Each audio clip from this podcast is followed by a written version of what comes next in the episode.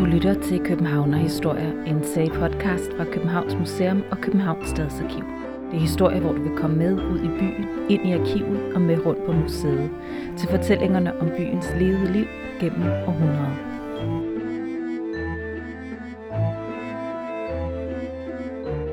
Anders Møller, arkivar ved Københavns Stadsarkiv. Hvor, hvor er vi henne?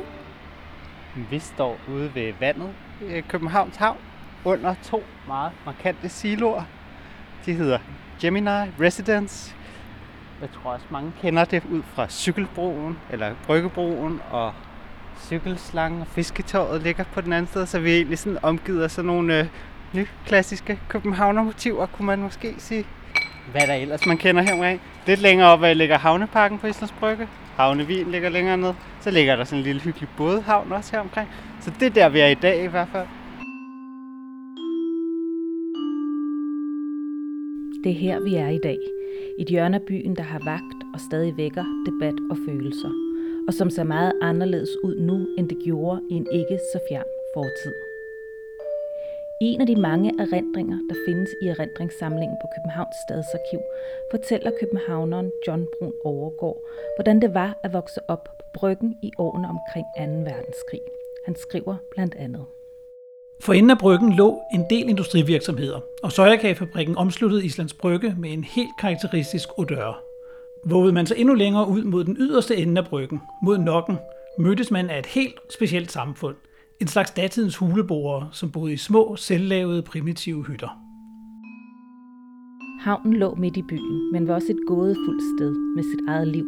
Et sted, der var frakoblet resten af byen. Her var industri, blandt andet en tændstikfabrik og en oplagsplads for metalskrot og gamle aviser.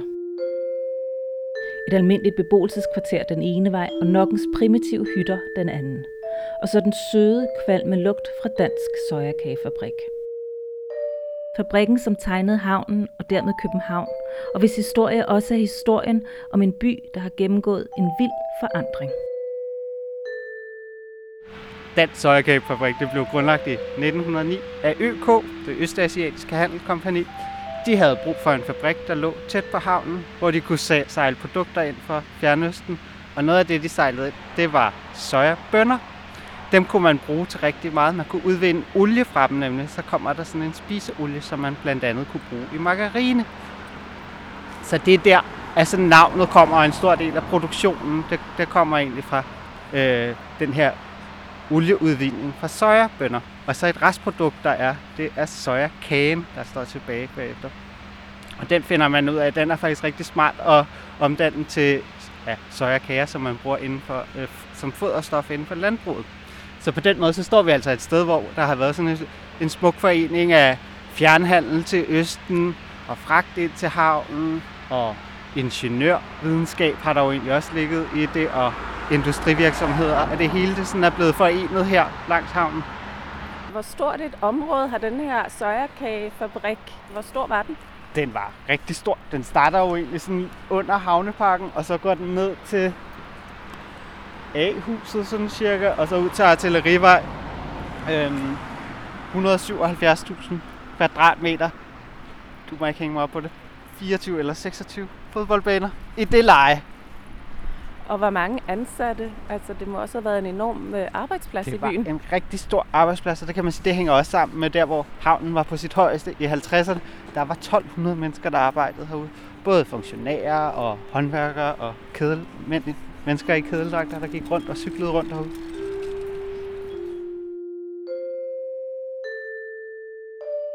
Inden før nævnte Gemini Residence blev til et lejlighedskompleks, var det en silo. Frøsiloen blev bygget i 1963 til opbevaring af sojafrø og rapsfrø. Transporten af disse foregik med store fragtskibe, der lagde til lige neden for siloerne. Lejlighederne i Gemini Residence er bygget uden på de oprindelige siloer.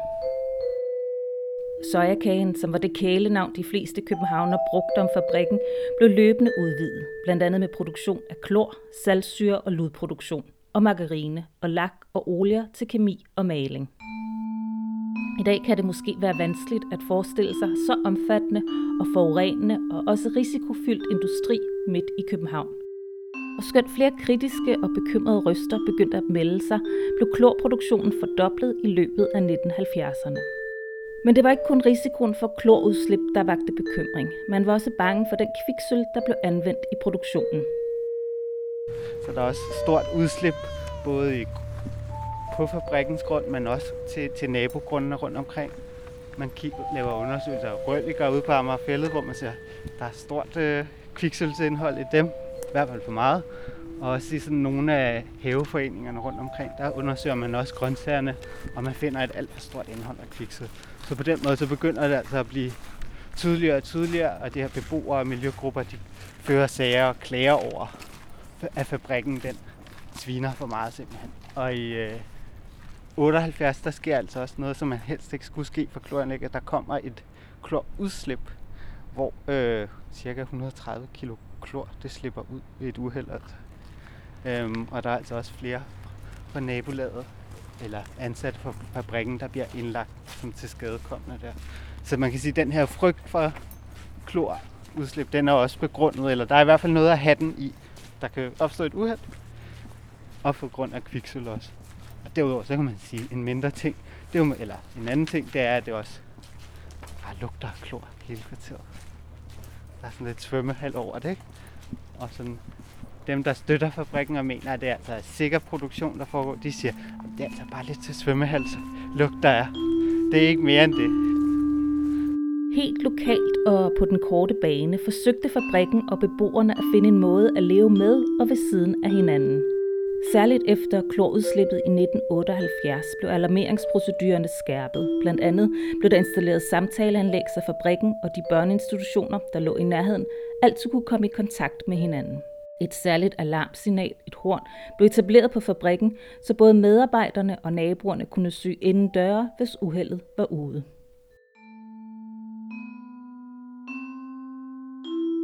Men det er især en anden ulykke, der huskes i dag, og som gav genlyd i hele København.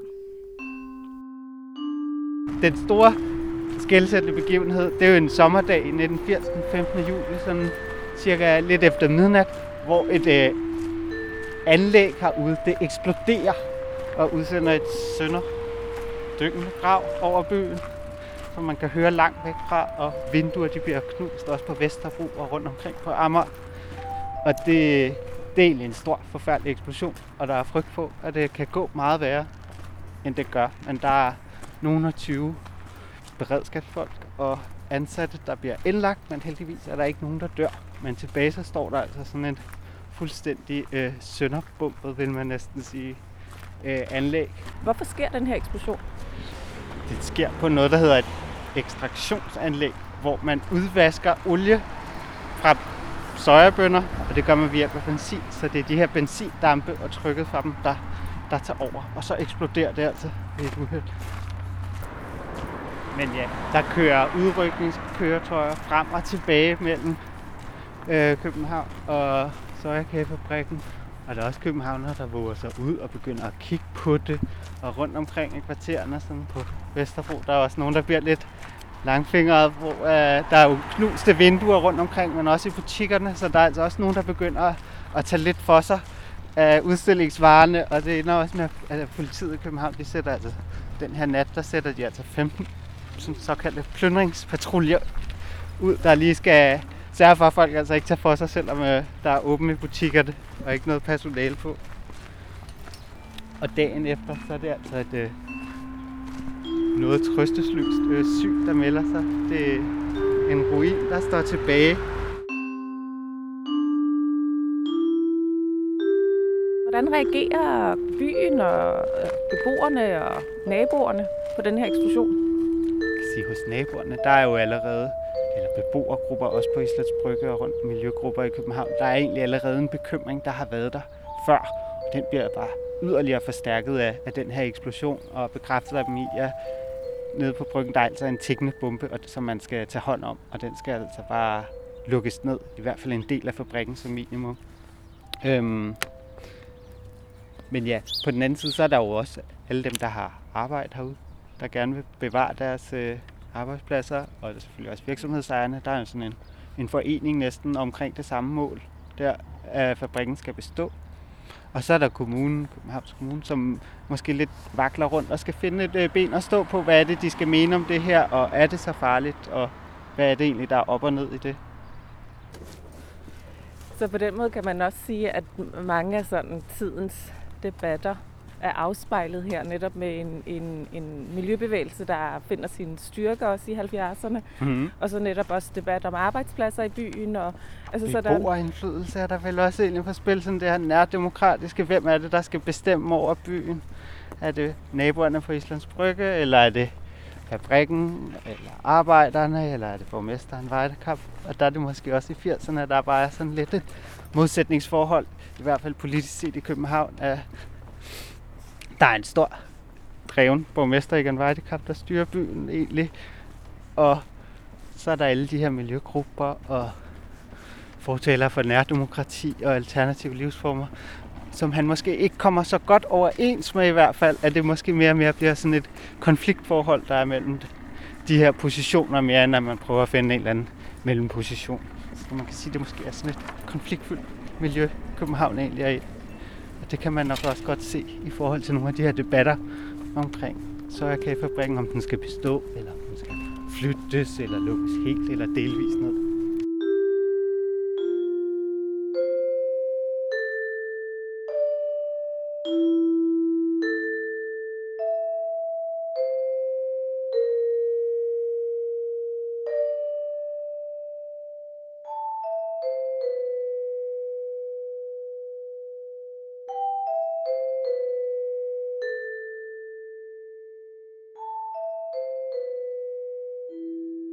Anders Møller, arkivar ved Københavns Stadsarkiv. Nu er vi kommet indendør ind på arkivet igen. Og hvad findes der om sojakagefabrikken i arkivet? Man kan sige, Sojakagen, det er jo en privat virksomhed, så den er sådan lidt uden for kommunens arbejdsområde, men der er jo også alligevel, eller når man kigger i arkivet, så kan man finde en masse politiske forhandlinger, hvor det er borgerrepræsentation, der går ind og diskuterer den her fabrik. Hvad er det, der skal gøres? Kan vi få den lukket? Kan vi få den flygtet? Skal vi tolerere den i noget tid? Og hvordan håndterer man de her risici, der er derude? Så der er egentlig god grobund for at, at læse om nogle af de her politiske holdninger og uenigheder, der, der både præger 70'erne og 80'erne i forhold til, hvad man gør med en fabrik, der både forurener, men også som øh, beskæftiger en masse mennesker.